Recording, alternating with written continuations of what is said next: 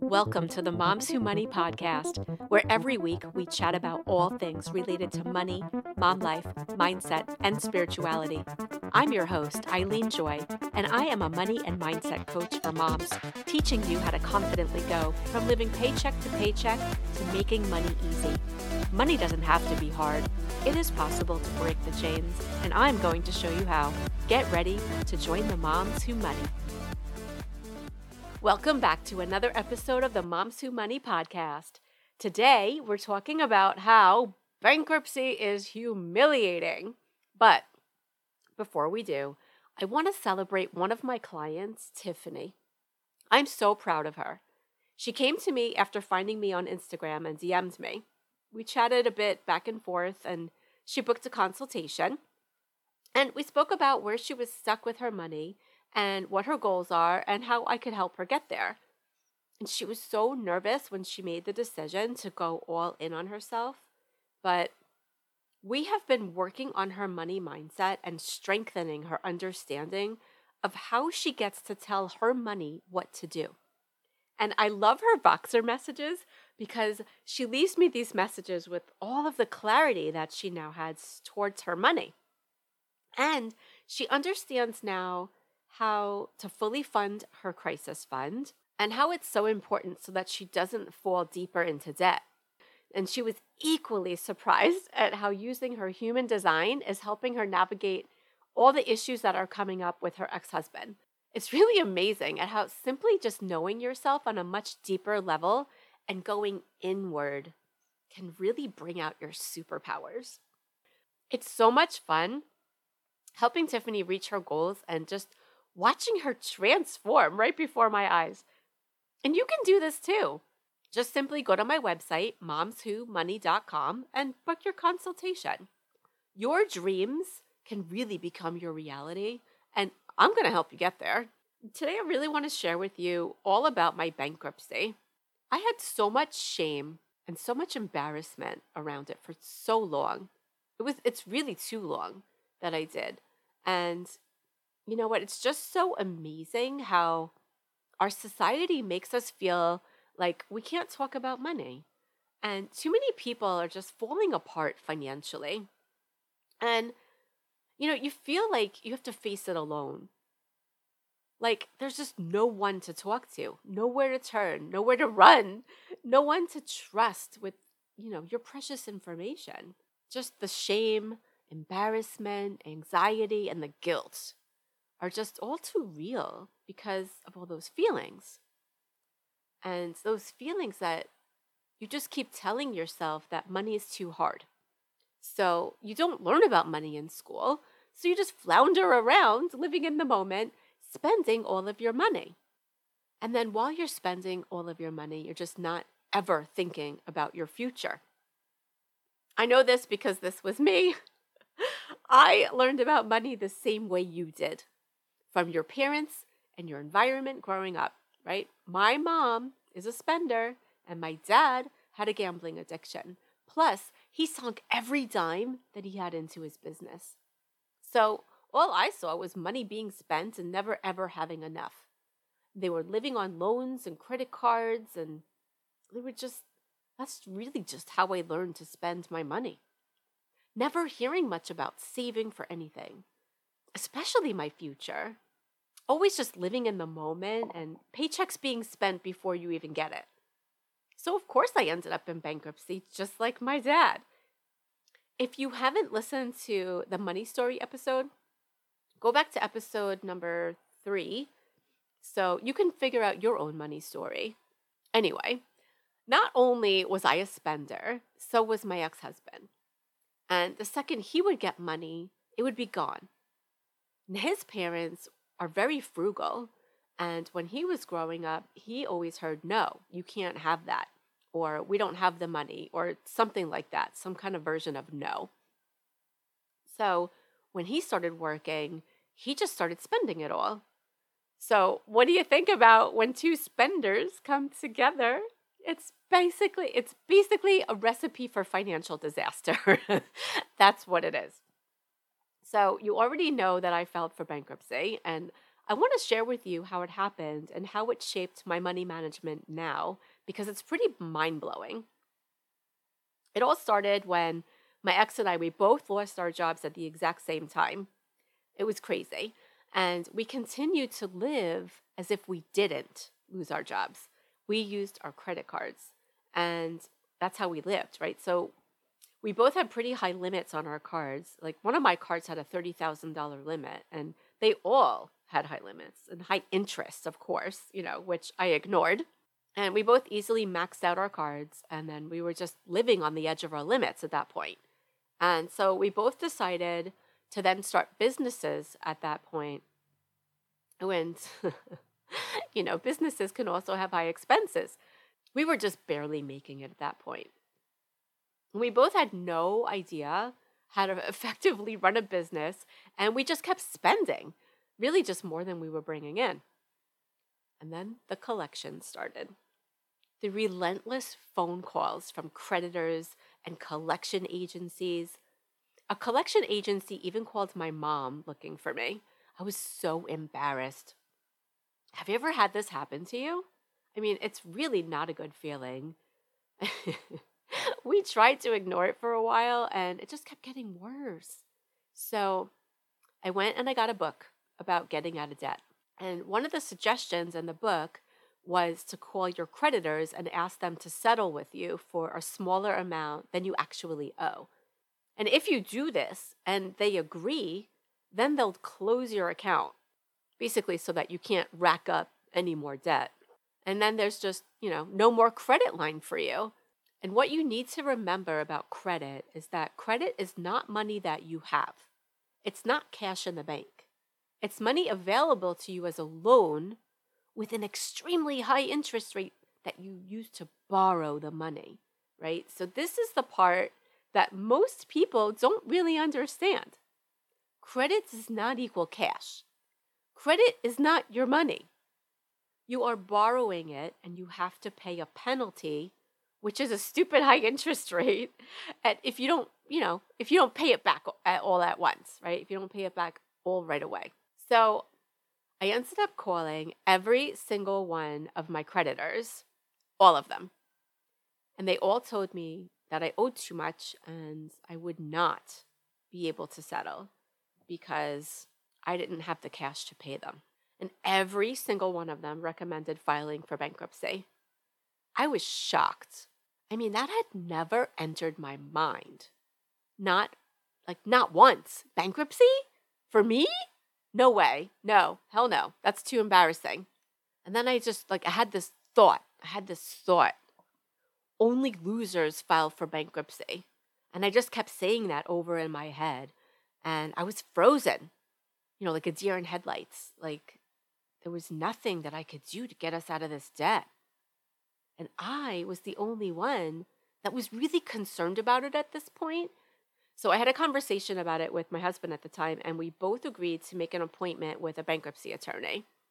And she was a lovely woman who helped us really understand the process, and she held our hands the entire way. She was awesome. It was so much paperwork. Oh my God, the paperwork. It was such a ton. And it felt so invasive and, and embarrassing. I was just so embarrassed and shameful. I was really feeling just like a loser. I really was. And we were so afraid that we were going to lose our house and our cars. We had no idea what we were in for, you know, because you don't know. All the stories that I'd ever heard about people filing for bankruptcy and just losing everything, and it just made me so nervous. So the good news was that we were able to keep our house. And I had the choice to either keep my car or surrender it. And I loved my car. I couldn't afford my car. My car Oh my, I bought my dream car at the time.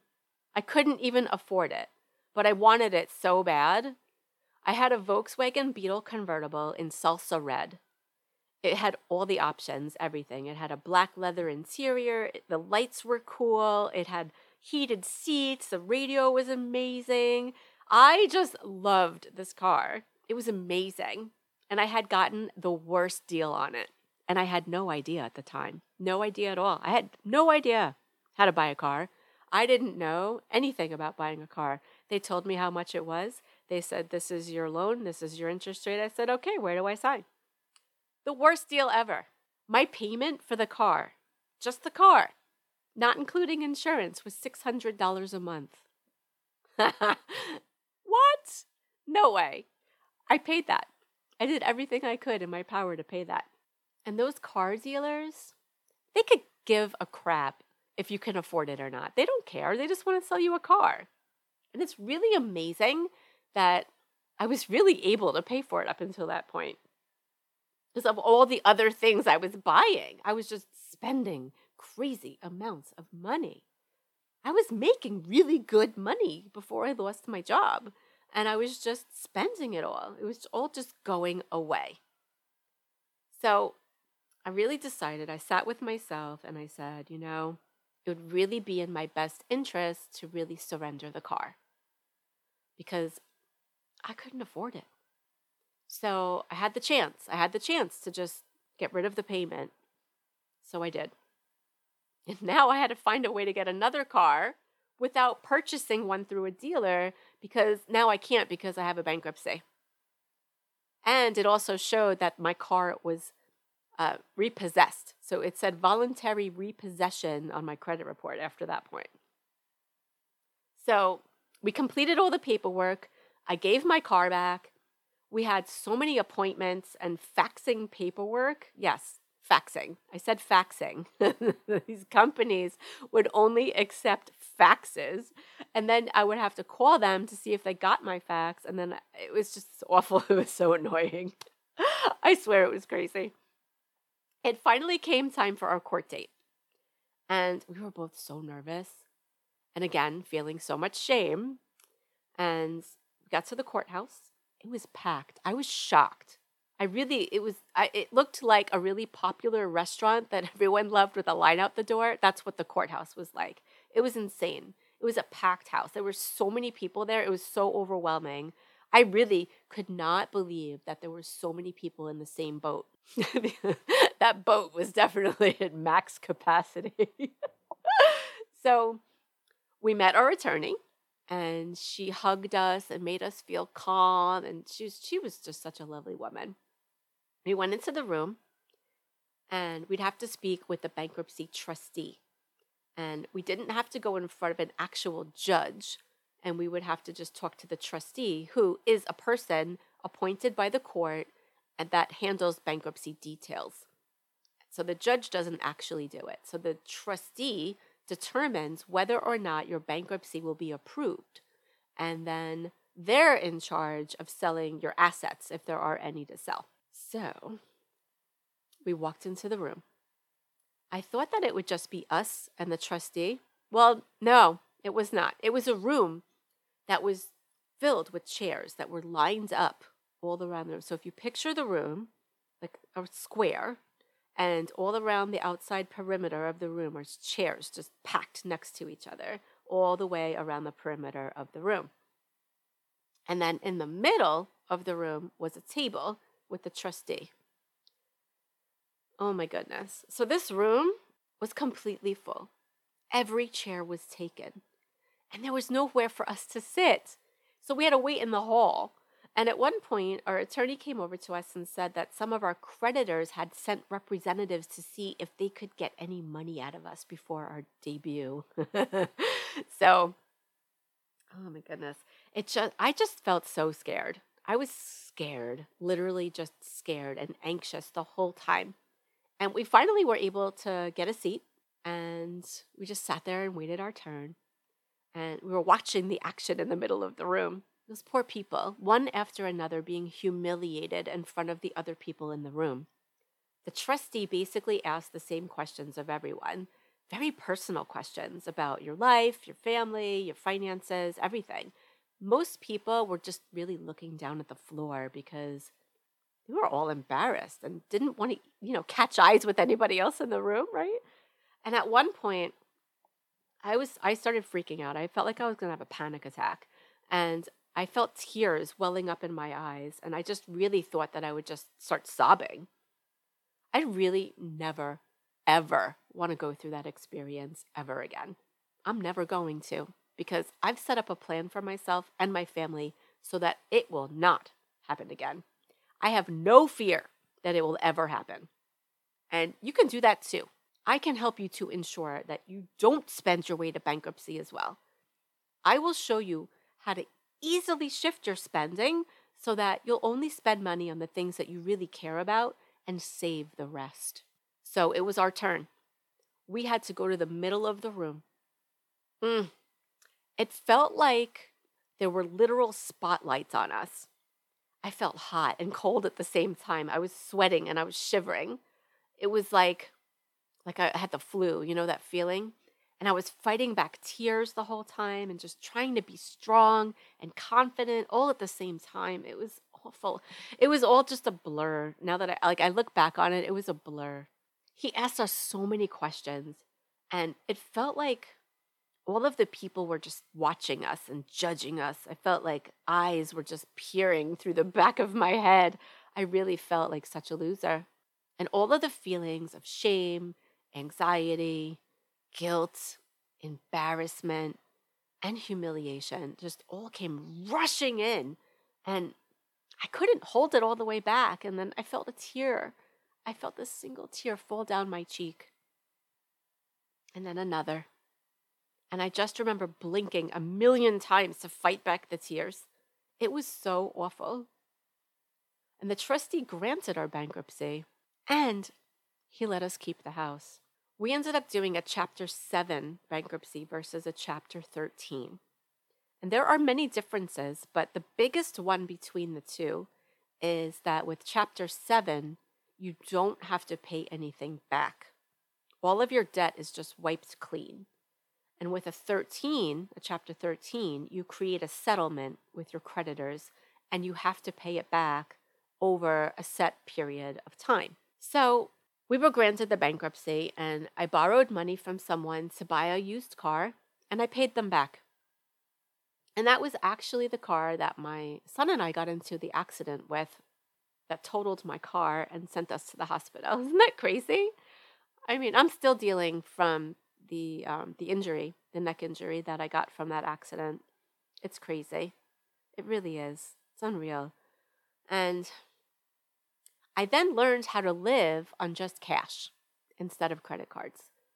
And that was the biggest lesson that I got because I realized that I made enough money to live on cash and I didn't need to use my credit cards. And I was just buying things just to buy things.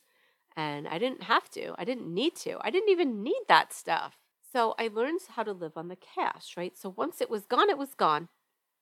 And I learned to live within my means, which simply means you learn to live on what's coming in and only on what's coming in instead of what's coming in and then I have my credit cards to back me up, right? And that's the problem, the credit cards.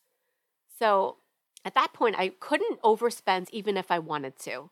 And that was my biggest lesson. And then I was really able to understand my money just so much better and so much deeper.